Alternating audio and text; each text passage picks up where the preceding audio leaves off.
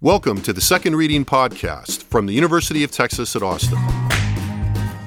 The Republicans were in the Democratic Party because there was only one party. So I tell people on a regular basis there is still a land of opportunity in America. It's called Texas. The problem is these departures from the Constitution, they have become the norm. At what point must a female senator raise her hand or her voice to be recognized over the male colleagues in the room? And welcome back to the Second Reading Podcast. I'm Jim Henson, Director of the Texas Politics Project at the University of Texas at Austin. Uh, I'm very happy to have a variation on our usual approach for this week's podcast. This past weekend, the Texas Tribune held their annual festival in Austin, uh, and I was happy to be invited to moderate a panel the organizers dubbed Hanging in the Balance this past Saturday, uh, September 24th. Uh, the focus of the panel was the competitive elections in four states that are very much in the spotlight in the 2022 elections Georgia, Nevada, Ohio, and Pennsylvania. Today's podcast is a recording of that panel. The folks at the festival did a great job of recruiting four great journalists from those states to talk about the dynamics of the election in each of their respective states. I introduced them all at the panel, but they are Greg Bluestein of the Atlanta Journal Constitution, Jon Ralston of the Nevada Independent, Andy Chow of State House News Service in Ohio, and Angela Couloumbis of Spotlight PA in Pennsylvania. Uh, these journalists did a great job not only capturing what's happening in their state, but they did it in a, in a really lively matter that manner that was uh, very insightful about the themes running through this election season, and if you will, uh, the compare and contrast uh, in those themes among their states. I think you'll enjoy it, and here it is. Okay, so I'm just going to go ahead and start. It's 4:30, and um, you've been welcomed quite a lot by now. so, on behalf of the Texas Tribune, I'm, I'm happy to welcome you to the festival and to our panel, Hanging in the Balance. I'm Jim Henson. I teach in the government department at the University of Texas at Austin, uh, where I'm the director of the Texas Politics Project, which makes you wonder why is he moderating this panel then? Nonetheless, I will be your moderator today. So, we're scheduled for 60 minutes. Uh, before we make a all make a massive move to happy hour, we'll talk about politics in four states that are in the eye of the storm right now uh, in the 2022 elections: Georgia, Nevada, Ohio, and Pennsylvania. And we'll take some questions from the audience. So so be thinking about that. I, I would hope that the employers I hear are in the room. You like don't ask your employees questions now. Okay, I say you know there's an HR violation at work. I think if you do that. Uh, so let me introduce the four terrific journalists who have traveled uh, to be here with us today. I'm going to keep it brief so that we can get to the heart of the matter. You'll find longer bios on all of these folks uh, in the festival material. It's going to be great. We're having a great time in the in the green room. Uh, so, to my immediate left, Greg Bluestein is a political reporter and author who covers the governor's office in Georgia politics for the Atlanta Journal Constitution, uh, I also want to note, uh, contractually, I believe, Greg will sign copies of his book, Flipped How Georgia Turned Purple and Broke the Monopoly on Republican Power, at 6 p.m. tonight while we're all drinking at the Festival Bookstore at the Omni, and that is hosted by the American Journalism Project.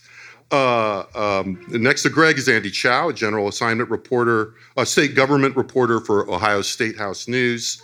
He focuses on environmental, energy, agriculture, and educated and education related issues. Uh, knows a ton about Ohio. It's great. Next to him, Angela Couloumbis is an investigative reporter at Spotlight PA. Before joining Spotlight, she worked at the Philadelphia Inquirer, although there was a transition in there in which I suspect there was some overlap. And last, uh, but not certainly not least, Jon Ralston founded the Nevada Independent, a nonpartisan nonprofit news and opinion website founded in 2017 after a career writing and commenting on Nevada politics via several outlets and platforms. Have it on good authority, he's the second best poker player in his family. Um, so, without further ado, I want to ask all of you to kind of orient us to your states by flagging for the audience the marquee races, what's going on in the big races. Give us a sense of where the dynamics in those races are right now. And, Greg, let's start with you. So I'm in Georgia. We like to think, all due respect to my colleagues here, we like to think Georgia is the premier battleground state in the nation, uh, thanks to the 11,000 or so vote margin between Joe Biden and Donald Trump in uh, 2020 and the very close runoffs just a few weeks later that flipped control of the U.S. Senate. And right now, Senator Raphael Warnock, who, who narrowly uh, won that Senate seat back in the runoff, has to run for a full six year term because that was a special election. We also have every statewide office is up for grabs, starting with uh, the governor's race and on down. Um, Stacey Abrams' rematch against Governor Brian Kemp. And what we're seeing right now in Georgia, one of the most interesting things, is a split ticket dynamic. Um, Governor Kemp has a lead in pretty much every poll, but Senator Warnock, Democrat, is neck and neck with Herschel Walker, the former football star, in our U.S. Senate race. And that is because three, four, five percent of Brian Kemp voters are also backing um, Senator Warnock. So we don't see split tickets really anywhere, but uh, particularly in Georgia, and we're seeing that now. Okay, so I want to push you a little bit because I know other people are going to want to from their state because they're all very proud reporters. I, you know, last election very close, as you said. You're a, you're a swing state, but how permanent is this? I mean, is this? I mean, do we think this is the beginning of something, or do we? What's the argument for it beginning, being the beginning of something? What's the argument for us seeing maybe the end of a glitchy period? Yeah, the argument for this beginning, the, the beginning of something, is a few numbers: eight, five, 1.5, and then 0.1. Um, Republicans won by eight points back in 2014 and 2016 statewide elections. They won by um, five points. Uh, Donald Trump won by five points in 2016. Stacey Abrams lost to Governor Kemp by 1.5 points in 2018. And then you had Democrats flipping the state by about 0.1 percent in 2020. And even if even if the state becomes a, a you know a seesaw, and even if Republicans win um, both these seats that I just talked about and all the down ticket seats, um, Republicans and Democrats alike consider Georgia in nationally and in Georgia uh, premier 2024 battleground. So um, it, I take I take those cues in some part by the operatives who all say the same thing too from both sides of the party. Andy, what's going on in your state in Ohio? I mean, you you've got uh, in your in your state the Senate race and the governor race look pretty different, right? Very different. Yeah. I would say that maybe Ohio and Georgia have flipped, where Georgia is now one of the more battleground states, and Ohio, which has been considered a swing state for generations, is now becoming more and more red. And I think this next election is going to really tell us if it was a fluke these past couple of years, maybe it was just a Donald Trump effect, or is it really going to hold on? Because we're also seeing the same thing, though. The governor's race in Ohio, there's a wide margin in the polls where the current governor, Mike DeWine, is polling really well against his opponent, Nan Whaley. But the U.S. Senate race is very close. And we're seeing the Democrats sort of take on two strategies here. Uh, the Democrats running for statewide offices like governor, attorney general, secretary of state, they're all running with the sort of the normal game plan that Democrats have used for the past couple of years that has proven not to work, but they're kind of running with that strategy. And then you have Tim Ryan, who's running as the Democratic nominee for the US Senate, trying to appeal to Trump voters and trying to make himself sound like a Trump Democrat. And according to polling, it's working. And so we're seeing him polling within the margin of error, while these other statewide races seem like the Republicans are running away with it. And that strategy kind of underlines the change, right? I mean, you wouldn't be doing that if he wouldn't be doing that if he wasn't sensing that movement. Right. And I think yeah. what we've seen in Ohio, there are certain regions which were like sort of blue collar labor union Democrats who flipped over to the Donald Trump side. The only Democrat in Ohio to have a proven record to win is Sherrod Brown. And so Tim Ryan is trying to become the the next Sherrod Brown and sort of appealing to those voters and trying to bring back who are now Trump voters who were once Democratic voters, and we'll see if it works. So, Angela, before Greg got to the green room, we were talking about why Pennsylvania is really the most important state this election. right. Tell um, us about it. Well, Greg, no offense. I'm just going to read a couple of quotes, and these are not my words. These were written by other, uh, largely national media that have come to Pennsylvania, right? The center of the political universe, the center of political gravity, and lastly, Every major American political trend that matters is unfolding right now in Pennsylvania. That's pretty strong. yeah. So, um, and and and obviously, I'm sure this does not make me very popular in in uh, in Texas either, which is also a center of the universe.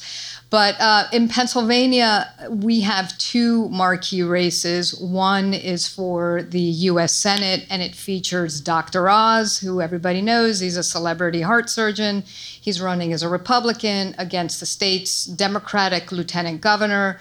John Fetterman, who is, if anybody has ever seen him or heard him, he's a very unconventional candidate, um, and we can talk a little bit more about that later. Uh, and that race has been billed over and over again as being really important to the balance of power in the, in the Senate.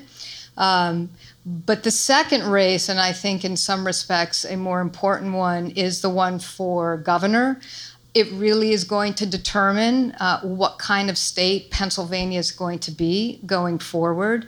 Um, is there going to be access to abortion? Is it going to be restricted? Uh, what kind of access to the polls are people going to have?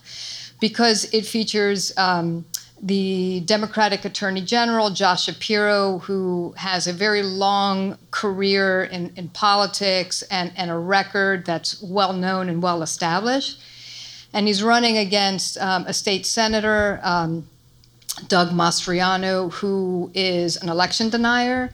He was endorsed by Donald Trump.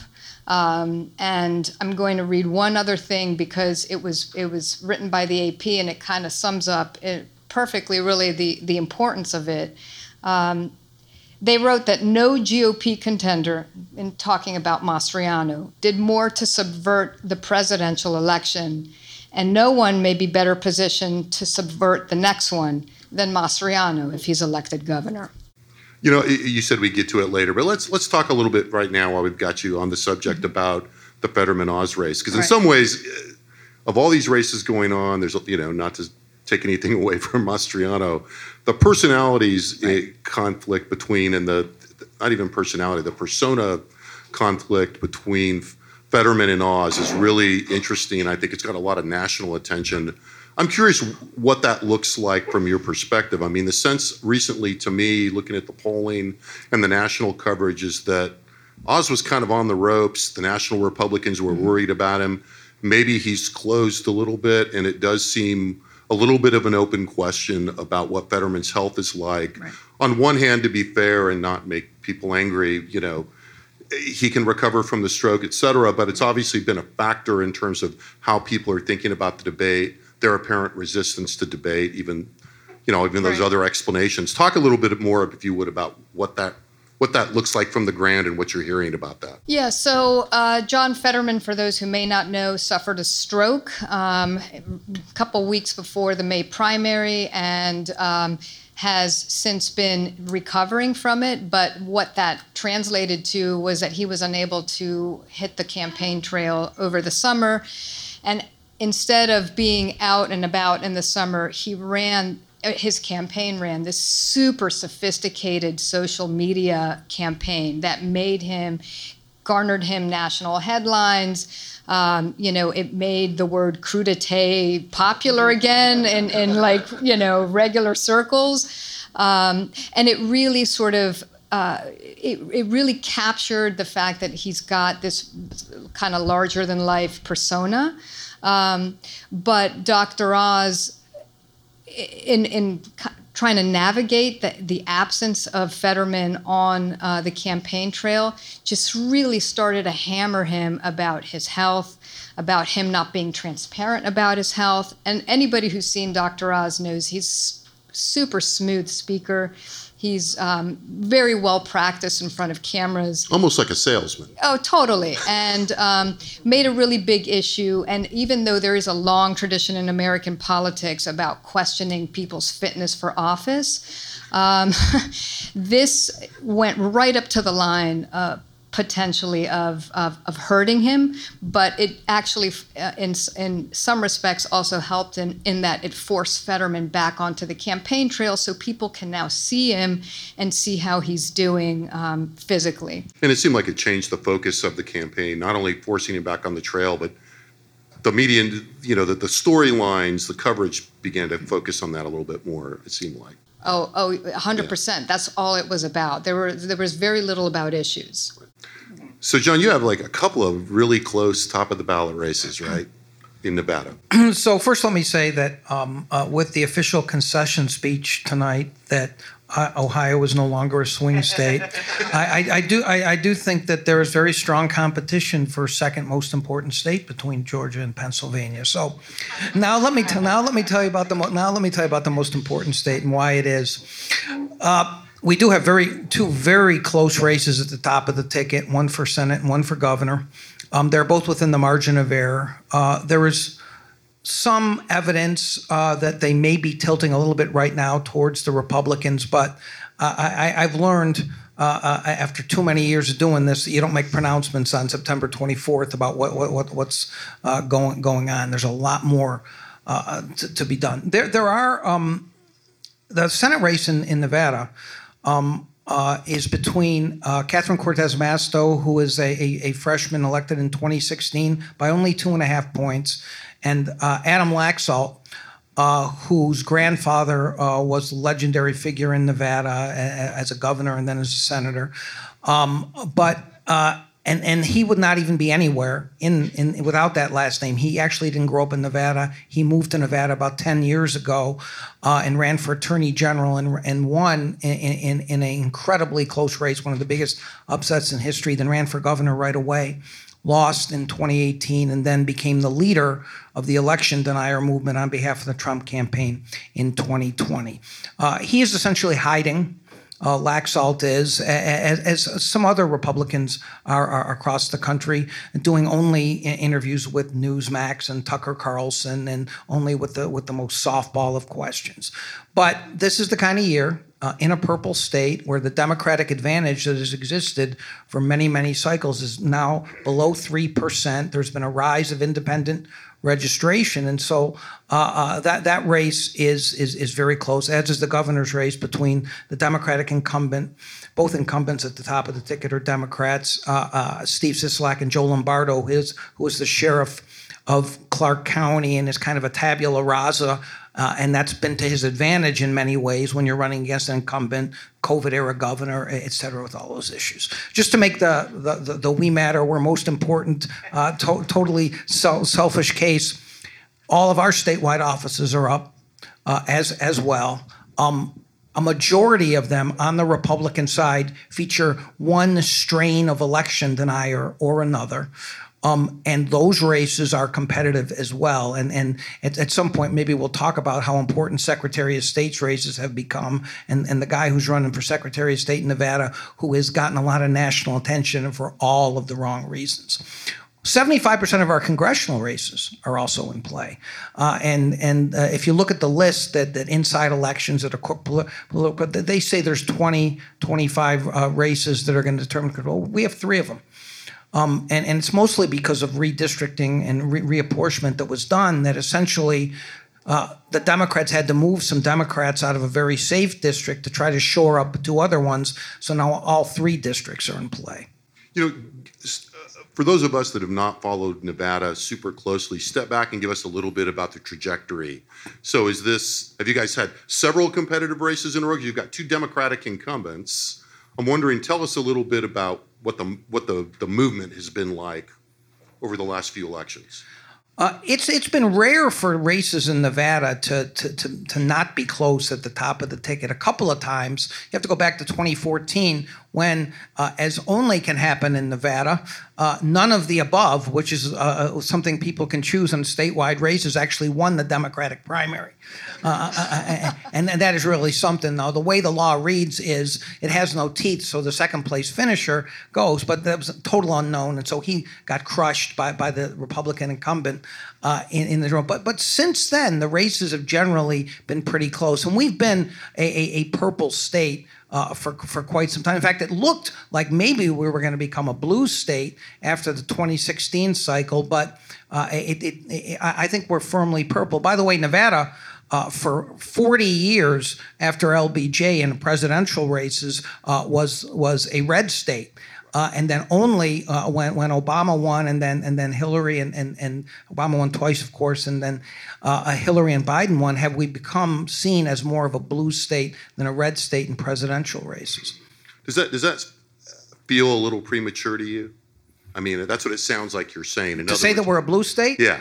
Uh, it, it does. Um, uh, although just to have fun with all of my Democratic friends, uh, after the 2016 landslide wins across the board, I declared us to be a blue state, which you would think the Republicans would be upset. The Democrats were upset because they said, no one's going to give us any money now, and we're, we're going to get no outside money if you say that we're blue. And it was a facetious column, but you know sometimes people take you seriously, uh, even when you're trying to be facetious. But yeah, we're we're a purple state now. Again. Um, the, the Republicans think there's going to be a big red wave. And I don't just mean Republicans who just say that to say that. I mean some smart Republicans uh, I, I talk to. But uh, there, there are a lot of X factors out there, and we'll probably talk about one of them, which is the Dobbs case, which has changed the dynamic of some of these races. I want to say that the the Republicans are feeling the same way in Ohio too, where they wouldn't like hearing people say, "Oh, it's a red state now," Right. because they, they don't want people to come become complacent and everything. Right. Well, I think, yeah, a- a lot of things have made it so that the parties don't want you stepping on their fundraising space, among other things.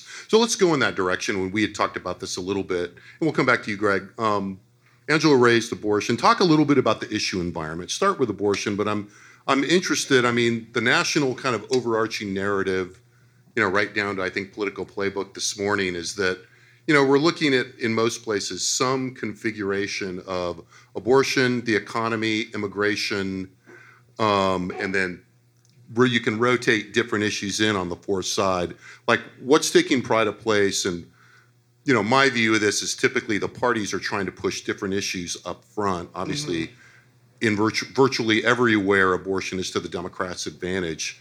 Talk a little bit about what that looks like, what the mixture of those issues looks like in your in your state. Yeah, like in other states, uh, Democrats hope abortion will be a game changer for their candidates. And they hope that because, in part, they, they believe that Georgia's electorate is usually about 55% women.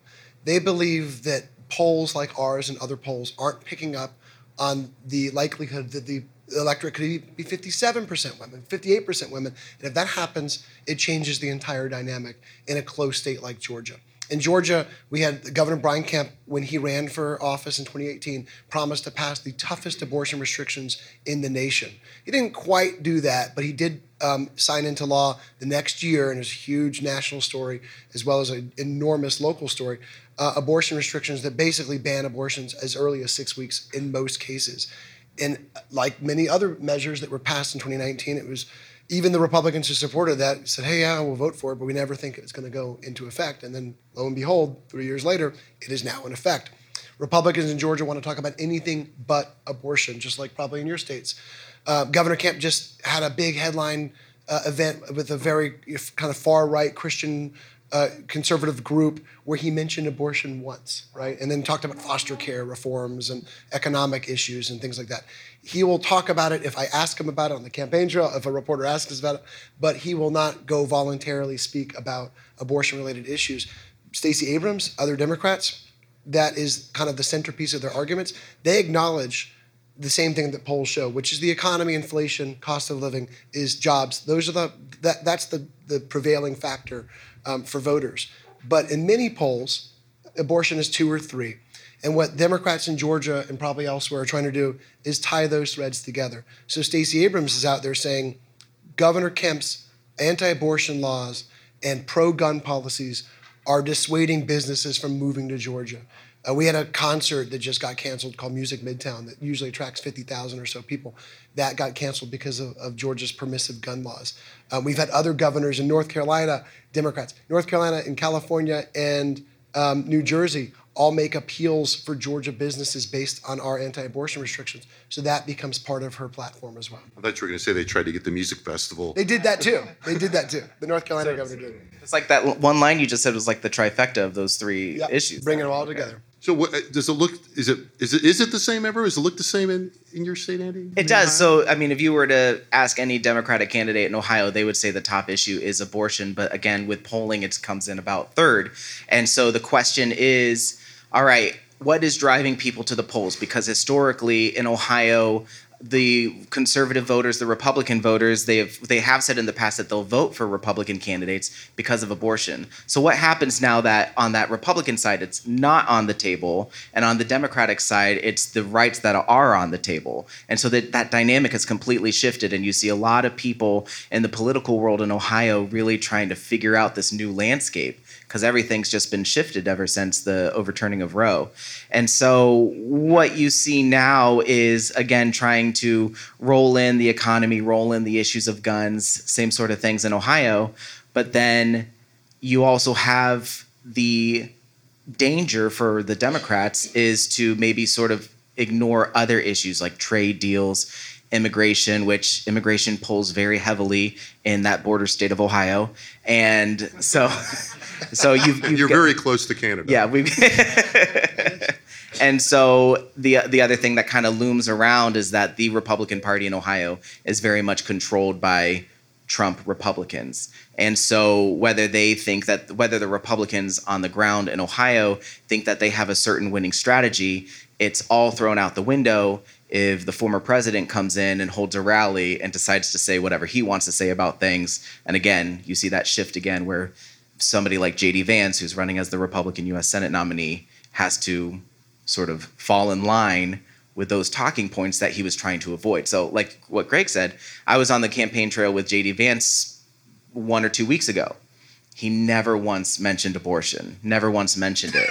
But then later that night at a rally in Youngstown, I'm sure maybe you've seen this video of the rally in Youngstown, which we can get into. But then that is Just tell them about the rally in Yeah. Youngstown. Go for it.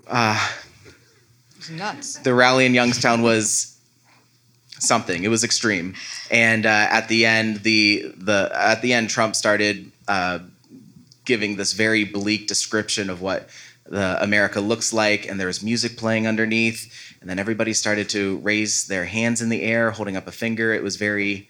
Uh, Can I say creepy? I, I think it was very creepy. It was QAnon, right? It was. It was so. So then the reporting later, because I wasn't familiar with what the song was and everything, but later in some some reporting, they said that the music was very similar to QAnon music that's been used in their materials as well. And again, so you have these Republicans on the ground in Ohio, sort of pushing out their own message, seemingly working, and then former President Trump comes in and sort of just shakes it all up, and now you have the Republicans sort of scrambling to sort of spin it in their way, and we'll see if that works. When I was wondering, I think you know the one of those fourth rotating issues was Trump.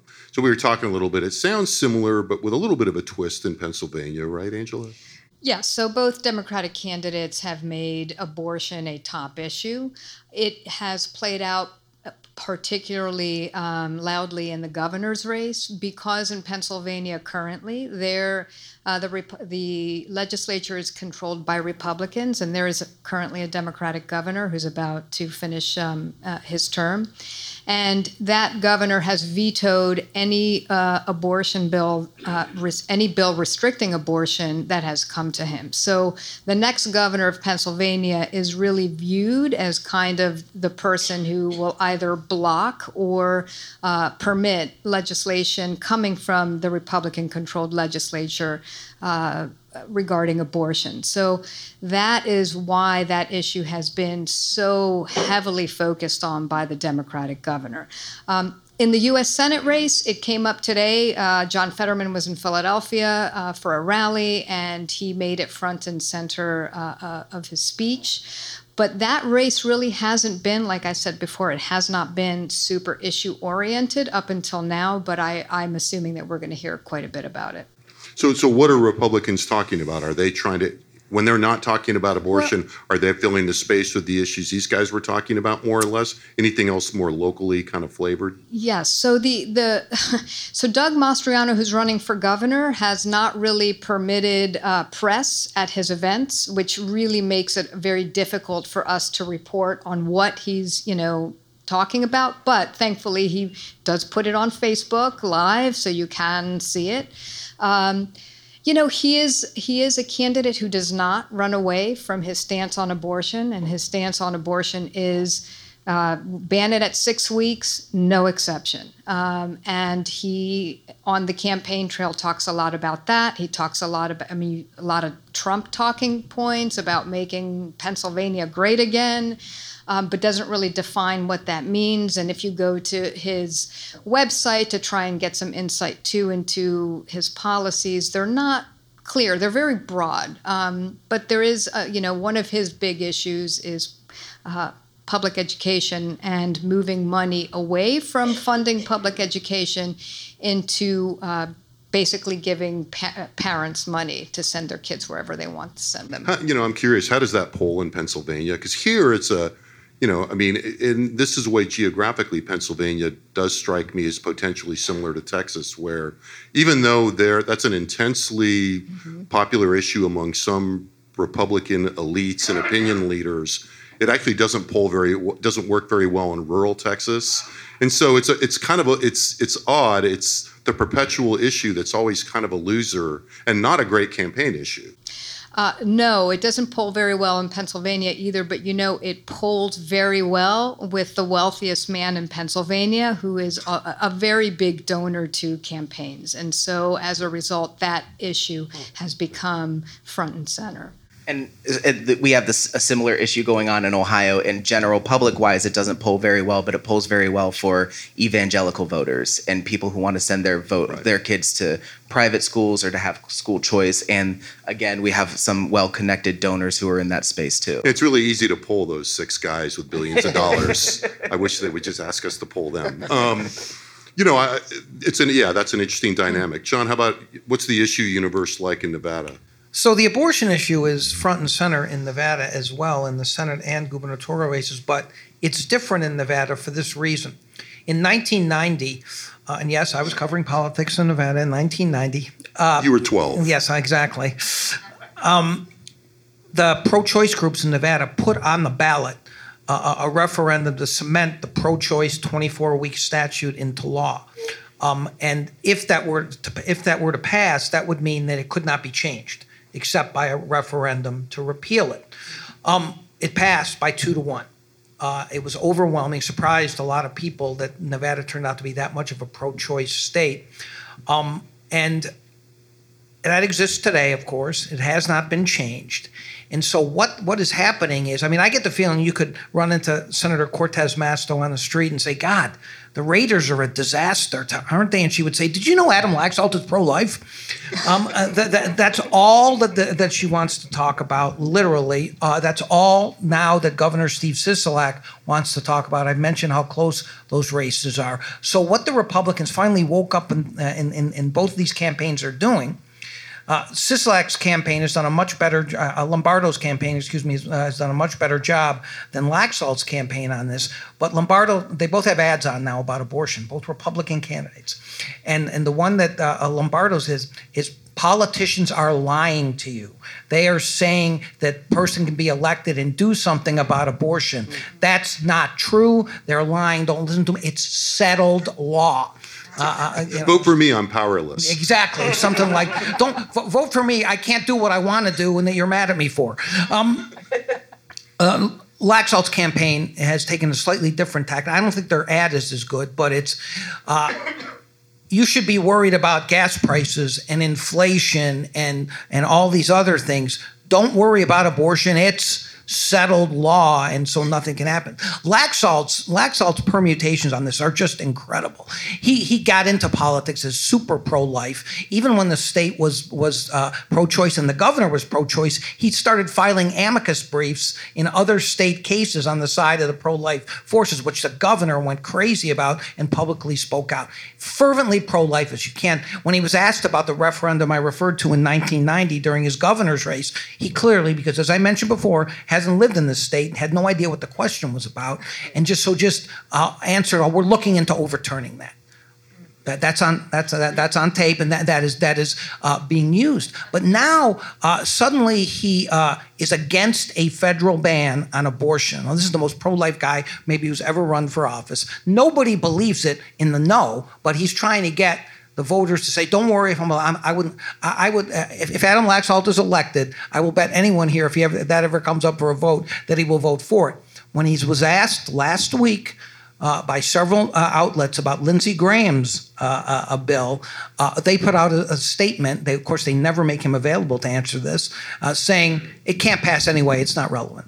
And this was for most people in this audience probably know what we're talking about. This was Lindsey Graham's proposal, which many of his Republican colleagues felt ambushed by, that proposed a federal abortion law allowing abortion up to 15 weeks, but with draconian penalties and you know, I mean, so it was a, it was a strange kind of play that you know made people I think hate Lindsey Graham even more in the Senate. but I, it's but clearly the polling in Nevada shows for the Democrats that this is a way uh, that they can drive base turnout, that they can get. Uh, uh, more female turnout than, than previously has been foretold uh, uh, because every commercial that they have on now essentially is about abortion and it's all they want to talk about. What really surprised me in Georgia, by the way, is while Governor Kemp you know, when I asked him about that Lindsey Graham bill, he said, "Oh, I'm not worried about Washington."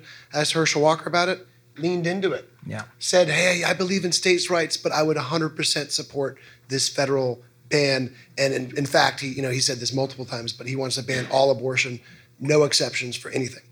Yeah, I mean, I, I think there's a lot of they're just generally scrambling on the Republican side, I think, at this point, trying to figure out where to position themselves. It's interesting to hear the, the different variants in, in your states on this. You know, I kind of want to go back, just start back with you, Jon, and go back quickly. You know, you mentioned a couple of you have mentioned this notion of how the Democrats in particular are depending or, or banking on either increased turnout by women that, you know, will vote pro-choice on, or, you know, s- some variance of against the post-Dobbs abortion reality, or and or some increase in registration. I'm curious, is there any reliable registration data in your state at this point in the cycle that indicates that? Because that I find that looking for that data, most of the claims that have been made on that are a little shaky. Uh, what does it look like at your, at the, in your states? Uh, it's pretty that that data is uh, uh, uh hard to find in Nevada. It's, it's opaque. The Secretary of State's office just does not do that kind of deep dive. Unfortunately, the campaigns, uh, uh, they they the Democrats say that yes, they're seeing an upsurge, but I, am not sure that it, that it's true. It does seem that the polling shows poll after poll after poll, and polling in Nevada, for those of you who don't know, has been notoriously bad for a variety of different reasons. That there is an uptick in abortion as being an issue that people care about and that they are going to go to the polls to vote on, which is why these inoculation ads uh, from the Republicans are on the air right now. Yeah, it's purely anecdotal at this point. Uh, you know, we talk to a lot of groups that are on the ground that are trying to register people.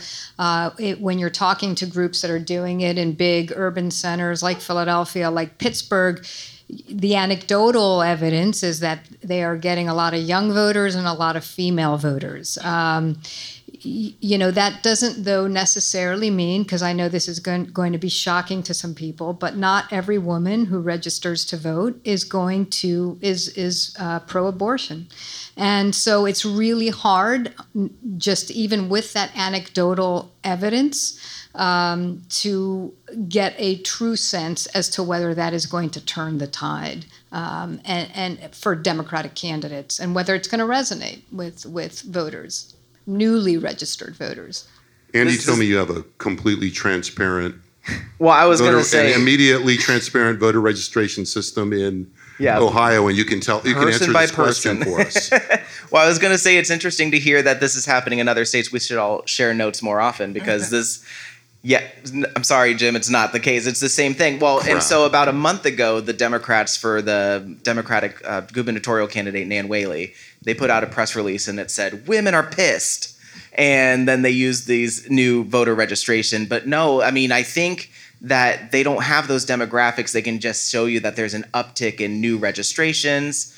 Maybe they have some data to show who was already registered, and so there's something there. There's a there's a hope that Ohio, if the Democrats are going to start winning, they need to turn out more suburban voters, more like of those red suburban areas outside of the urban cores, which are blue, and they need to flip those suburbs blue. And they believe that this uptick in voter registrations are coming from those areas, and so. But it's a stretch. It's kind of a hail mary. Yeah, suburban women is one of the most enduring election tropes of this yeah, century. Yes Yeah. But in Georgia, it, it, it's a true trope, right? Uh, Our true suburbs, trope. a true trope. Our suburbs flipped in 2016 for the first time since Jimmy Carter's era, um, based on a, a, a surge of voting, but particularly among um, suburban women. Um, we are the anomaly. We actually have that data.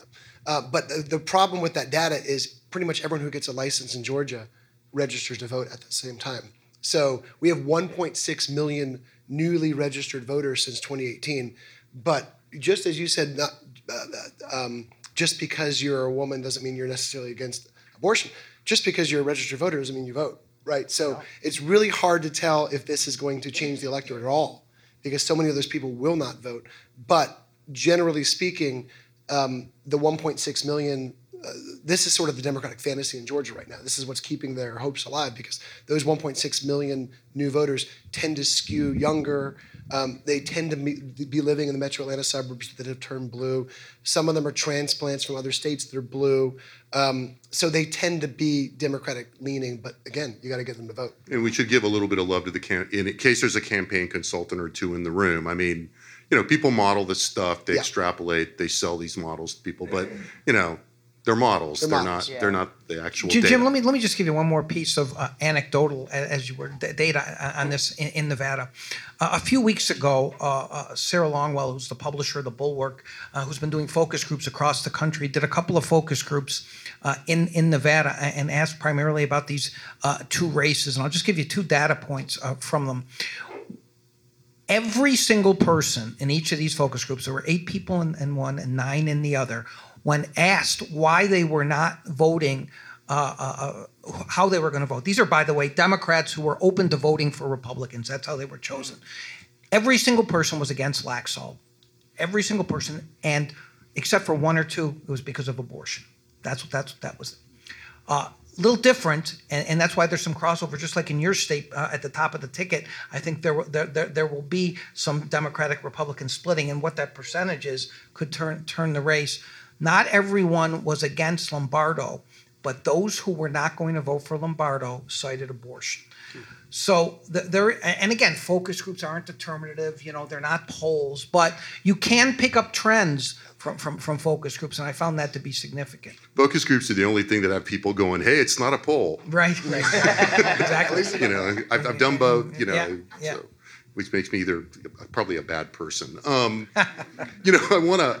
You were going to jump in a minute ago. Oh. I maybe. was gonna say I, you made a good point about just because you're a registered voter doesn't mean that you're gonna go vote. And there is again the anecdotal information and everything. There was a correlation. There was a big uptick in voter registration right after the Dobbs case. So I think that's another thing that the Democrats were pointing to as like this is why.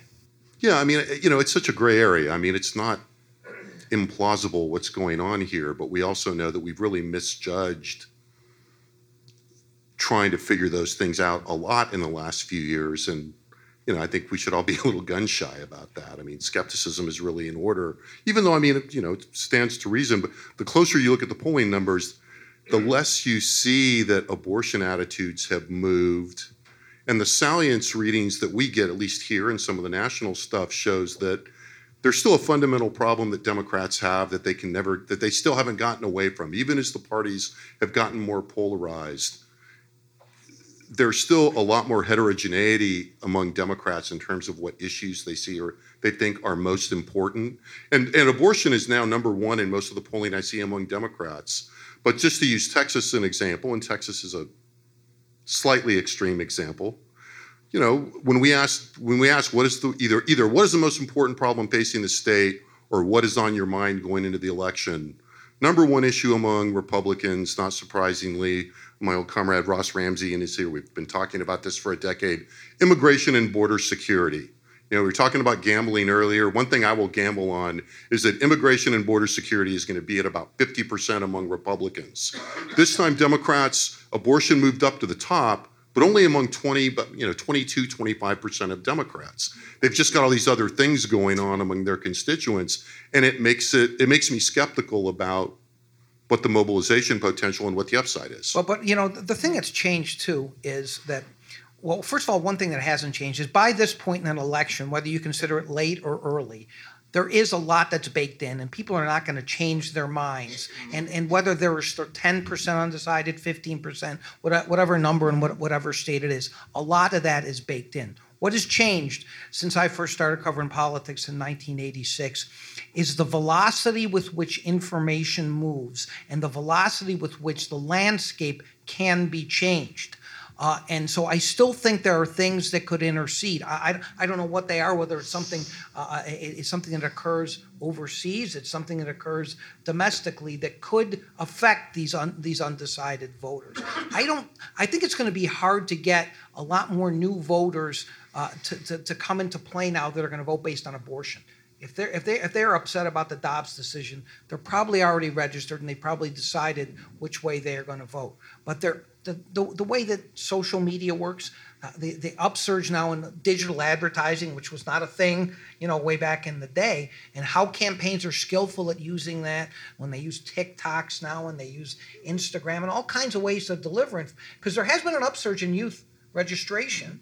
Um, but are they going to vote? Uh, you know, the Democrats think that's great, but is is it some of these Republican campaigns are really sophisticated in how they're trying to appeal to the youth vote? So I just think I think while there's a lot that's baked in now, I still think that there that something could happen to affect yeah. these undecided. I mean, uh, uh, you know, basically, you know, to, in the artless language of, of the social sciences, you know, all that all those forces of stability are there. But what we've seen in the last few political cycles, much higher incidence of what we call exogenous shocks. Just you know, for regular people, shit happens. Big shit, right? Well, Jim, Jim, Jim, Comey, Jim Comey or Access Hollywood takes exactly, happen, right. supposedly yeah. they change everything. Right? Or, or, in a more dour sense, you know, in Texas, mass shootings or right, sure. big foreign crises. Right. Greg, go ahead. And but I'm also going to tell you what I want to do so that maybe you can do this. thing.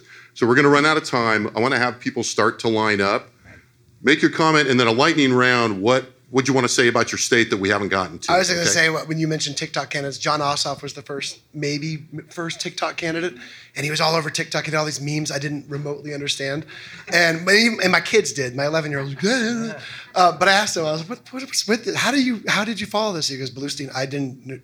I just gave it to a staffer. He did everything, and, and he raised all sorts of money off of it. So, um, but no, the one point I would make too is the other fundamental problem Democrats have is Joe Biden. And it we- sounds weird in a state like mm. Georgia and Pennsylvania, both those states put Biden over the top. It, it, just two years ago, his approval ratings in our latest poll is 37%. Every other poll has him at high 30s, low 40s. We're seeing Democrats treat that very differently. Stacey Abrams can't run away from him. She tried to be his running mate. She takes credit for orchestrating the blueprint that led to his victory in Georgia. So she's he can campaign down here. I support his policies. Senator Warnock, he talks more about working with Ted Cruz than he does with, I'm not kidding. He talks more about working with Ted Cruz on a highway bill that would stretch from Texas all the way to Georgia than he does about uh, working with Joe Biden. That's a real argument that your state is important and competitive and maybe a little weird. Yeah. So I, I know all eyes are on the U.S. House. Are the Republicans going to flip it? When you're watching these races during the midterms, just remember that Ohio's congressional districts are gerrymandered they are gerrymandered. The Ohio Supreme Court ruled that they have violated the state constitution. Yet, because of all this infighting, the Republicans won a federal case. And so, these maps that are going to be used, it gives Republicans a bigger advantage than they're supposed to have based on the state constitution. And that could be really big when it comes to tipping the scales for Republicans, where you sh- you could have and should have based on the state constitution you would have seen the democrats have five seats basically gain a seat in ohio but you could see them lose two seats instead that's a great pro tip so when if you're watching, you know most of these people will be doing this so when you're watching msnbc or cnn and they're up there and they go to ohio congressional races you know you can go to the bathroom and grab something to drink or, yeah. yeah. Yeah, I mean, as important as the governor's races and as the U.S. Senate races in Pennsylvania, um, equally as important and sort of a sleeper type of issue is um, all of these legislative r- races that we have going on.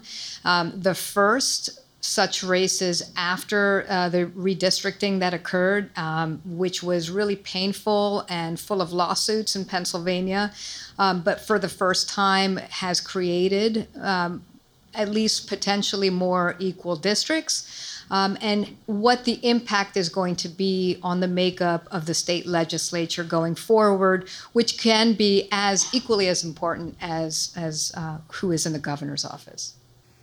So I alluded to this earlier, um, Jim. And, and, and, across the country, Secretary of State's races, uh, no, no, one pays attention to them. They're not that important. They're critically important. We know this from Georgia, uh, uh, uh for, for, for, instance. Uh, in in uh, the last election in 2020, the Secretary of State was a Republican. So only statewide office holder who was a Republican, and she withstood immense pressure from Adam Laxalt and others in the Republican Party to say that Joe Biden's 33,000 vote victory was not valid for a variety of reasons. Uh, and she made some fairly strong statements saying there was not widespread fraud. Uh, there's no evidence of it. Secretary of State's uh, office, like all the statewide offices, are up this time. She's term limited, so she's not running. The person who's running for Secretary of State is a person who is a QAnon guy, who is a Mike Lindell, you know, acolyte, who has said, for instance, that no one has really been elected in 2000, since 2006 um, in, in, in Nevada, that it's all been fixed. There's an algorithm or some, some such nonsense. And, and, you know, I've been pretty good at predicting elections. I probably shouldn't say that I'm the one controlling them. But, but have, have, have, having said that, Jon Q. Ralston. He's in every, he, he, he is ahead in every poll um, by, a few, by a few points. Um, uh, about, about a third uh, uh, are undecided because no one pays attention. Those focus groups, I'll conclude with this so you know how scary it is. They were both focus groups were asked about the Secretary of State's race. Not one person knew what the Secretary of State did. Not one person knew who the candidates for Secretary of State are. This this is frightening stuff. Uh, and and it could affect 2024 in a very adverse way in a lot of different states uh, if if an election denier conspiracy theorist is elected. I want to follow up on that. Is there yeah. any effort? Are you guys seeing any national money flowing into that race to try to affect that? Uh, not much, not enough. Uh, and and the person who was running against uh, this Republican is a very well liked lawyer, uh, got the support of the Democratic establishment, has raised a ton of money both in state and out of state because uh, uh, of this. And I don't know what the hell he's doing. Hmm. and and so I don't know what the strategy is, but they better get out there pretty soon. Can I just add one thing yeah, to yeah, that? Yeah, please. So I, in, I, was going to follow yeah. up on that Secretary of State thing, so go ahead. Okay, so in Pennsylvania, the governor is the, the Secretary of State is not elected. The governor appoints that person. Uh, and that issue too has become a really big one in the governor's race because Doug Mastriano, who's running as a Republican, uh, has said that if he gets elected governor, he's going to get somebody in there who's going to be like minded. And aside from that, he's going to make every single registered voter re register um, to vote in violation of all kinds of state and federal laws. So, I mean, th- those races are so important, and I, I am amazed that you know post 2020 that those elections aren't front and center. Right. You know. Under the spotlight. Right. It's, it's a hard thing to make happen with the public quickly, I think.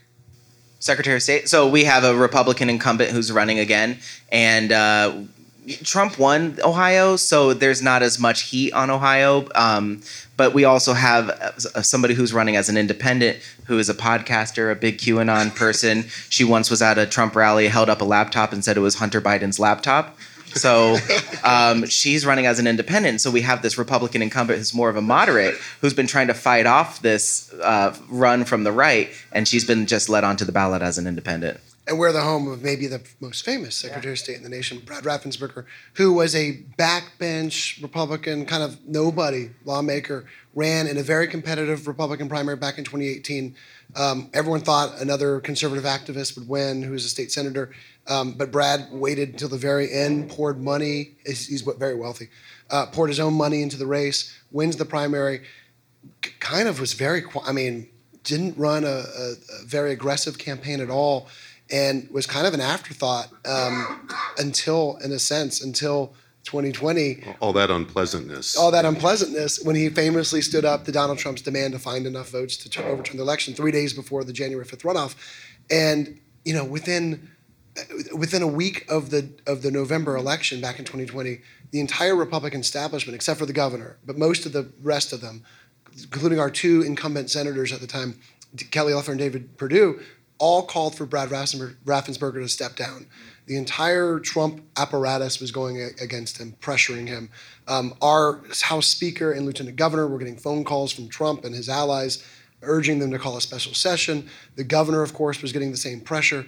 Um, and if you had, if I had a bet a year ago that Brad Raffensperger about his political fate, I would have thought he wouldn't even qualify to run for office. I thought he was just a sitting duck. I didn't think he had any chance. Not only did he qualify, he beat Jody Hice, a congressman who was along the same lines as your as your um, uh, nominees, um, who said he would have, have uh, confirmed Joe Biden's victory in 2020 and bought and propagated all the Trump lies about election fraud. Um, he handily defeated him, and every other GOP incumbent who has faced a Trump-backed challenger in Georgia all also handily defeated their uh, Trump-backed challengers. But the weird caveat to that is they're not anti-Trump. These are not just like in so many of your states. Even the Republicans who stood up to Trump still won't say a bad word about it. it it's Trump is a very difficult friend. Yeah. yeah. Um, okay, let's go to the question. Good afternoon. Thank you for coming. Uh, I've worked uh, campaigns since 1984, and I cannot recall an election cycle this close, this far along, when there were so many Senate races within the margin of error in all of that time. And I, I, I, I follow polling very closely, and they all show consistently uh, somewhere around 30 to 35 percent Republican, 30 to 35 percent Independent, 40 percent ish Democrat. How is it? Two questions. How is it that we have come to being so evenly split at almost 50 percent? Where is that split coming? Is it from the independents who aren't really independent? And also, what what sort of macro trends do you see coming out of this that could be played out in 2024?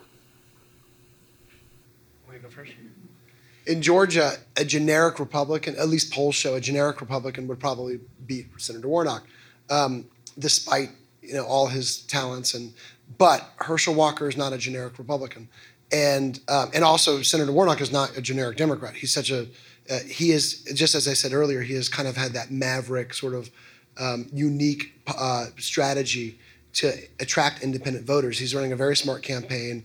Um, and Herschel Walker, with his blunders, his lies, his past history of violent and erratic behavior, all these issues that are now front and center in Georgia. We've been covering them for a year and a half, but now campaigns are spending multi million dollar budgets putting that on TV has changed the dynamic. So um, that I guess I guess that's my answer to why things are so close in Georgia because if if it was a generic Democrat versus a generic Republican, it might not be this close at all.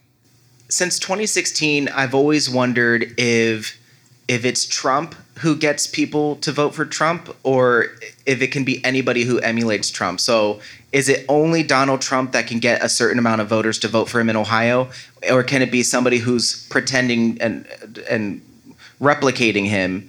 And what we've seen in Ohio is that you can't just be like a ca- carbon copy of Trump. You have to be your own person. And so if Trump were to run in Ohio, it'd be easy. Other Republicans who try to pretend to be like him, it's not so easy. And we're seeing that with JD Vance right now because he tried to be just a carbon copy. And I think that's where you're seeing this identity crisis in Ohio, where Trump was able to flip very specific regions, again, these blue collar labor union Democrats in the Mahoning Valley, where Youngstown is, in Dayton. And you see these Republicans trying to regain that strategy somehow. And it has worked in the past, it might not. And I think for some reason, it's only in these Senate races. Because again, with our statewide races, the governor and, and down, the Republicans are winning easily. So I don't know if when voters go to the polls, they're thinking of Ohio as one thing and Congress as another. That'd be nice if they were thinking that deeply about it. But I, I think that maybe is where it's concerned too, is that maybe they're really specifically thinking about Trump when they're voting in the US Senate race, and maybe they're thinking about other things when they're looking at these other races. Yeah, really, it's a combination of what they said here because in Pennsylvania, Democrats, uh, in terms of registration numbers, um, have an edge over Republicans, right? So, um, th- what happened in 2016 was that the entire, you know, it used to be the thought was that in order to win Pennsylvania, a statewide election in Pennsylvania, you had to win big in the Philadelphia suburbs, which tended to trend um, moderate Republican. Well, that that whole scenario flipped in 2016 and has remained that way uh, since then because and it's complicated because in Pennsylvania, in primaries, independents are not allowed to vote. So you get the most extreme candidates, uh, the most, uh, uh, you know, on both sides, if you'd like, and they do well in the in the primaries. And then when it comes down to the general election, these candidates no longer fit the mold of uh, winning, you know, certain areas of the state. And the, the best example of that is the current, um, the, the person running for governor in, in Pennsylvania, Doug Mastriano. Uh, we've talked to a lot of Republicans in the Philadelphia suburbs who just say, I can't vote for him. He's not my brand of Republican. Um, and so maybe I'll sit it out and maybe I'll hold my nose and vote for the Democrat. And it's the same thing that you were saying in, in, in uh, you know, up in the northeastern part of the state, which used to be, you know, it's white work, primarily white working class, used to vote Democrat, but that it, region went really hard for Trump. So it's just, it's, it's a combination of, you know, the type of candidates who are not, you know, the candidates that the pre 2016 candidates, as I like to call them, um, and, and just the um, the in Pennsylvania the inability to really um, get independents more into the mix in choosing those candidates for the general election. You're really determined to have Mastriano be the craziest candidate we talk about, no, no matter what everyone else. I don't think he is, though. Is that right? Oh my God. That's even scarier if he if he doesn't. Never, Your Secretary that, of State. I well, I meant ma- I meant in the major races. No, no, no, no one's crazier than Jim Marchant in Nevada. um, so generally, as I said earlier, the major races, governor, senate, when they're up in Nevada, those they're generally won by moderates. Uh, Nevada has been a purple state for some time. Democrats have had a slight advantage, but extreme candidates on either side generally have not won if they have been the nominee of the party. The independent vote has varied um, from from election to election, generally based on which party is doing well or which issues are prominent. It's a real wild card this time more than it's ever been, and I'll tell you why. For the first time since I've covered politics in Nevada, independent or non major party voters are the plurality. They have more uh, uh, registered voters now than Democrats or Republicans. But, and, and Greg alluded to this earlier, the reason that that's occurred, the main reason is they passed a motor voter law a couple sessions ago. So if you don't register there, they default you to nonpartisan. So there's been this explosion of nonpartisan registration. But how many of them are going to vote? How many of them even realize they've been registered to vote? And the party and the campaigns that are smart enough, because Mark Mellman, the Democratic pollster, once said to me, There's no such thing as an independent, Jon. There's something else, and they're hiding behind being an independent which parties, which campaigns are skillful enough to find out who these new independent voters are and which ones they want to turn out are, are the ones who will win elections. And it's very difficult, especially for a guy who likes to predict election results, to figure this stuff out. Yeah, that independent factor is, is really important. Like I, you know what? I have a lot of thoughts on this. We're out of time. I'm going to land this baby. Jon Ralston, Angela Couloumbis, Andy Chow, Greg Bluestein. You know what? This was the most important panel of the conference. Right. Give them a hand. I agree. Thank you guys. It was Thank great. You. All right, that was still fun the second time around. I hope you enjoyed it. As you follow the 22 national election, I urge you to follow Angela, Andy, Greg, and Jon on Twitter and to read their work on the web. They're obviously great reporters that have a real deep understanding of what's going on in these crucial states. If you're listening via one of the streaming services that carry this podcast, um, you'll find social media links for these guests, linked to their bios and their work, and even a photo a photo of what the event looked like in a blog post at the Texas Politics Project website, and that's at texaspolitics.utexas.edu. Just follow the link through the polling section to the blog. You got to click a couple times, but it's not that hard to find. Uh, I want to thank them again for such a memorable and, and very fun panel. Uh, and thanks to our friends at the Texas Tribune for providing the audio file from the panel, and more largely for organizing another great Texas Tribune Festival in, in Austin. They generated a lot of news that you've probably heard, read about elsewhere uh, over the weekend. Among those friends who help us, I want to give a special shout out to Natalie Choate, who is the Chief Communications Officer at the Texas Tribune, a UT Austin graduate, and in particular, an alumnus of the Government Department and the Government Department Internship Graduate uh, uh, Internship Program. And thanks as always to the excellent professional and student staff in the audio studio and the liberal arts dev studio at UT Austin, who worked on short notice to put the podcast together. We had to do some sewing together to, to make this happen. You all are just great. Thanks, guys. And thanks to all of you for listening. And we'll be back soon with another Second Reading podcast. The Second Reading podcast is a production of the Texas Politics Project at the University of Texas at Austin.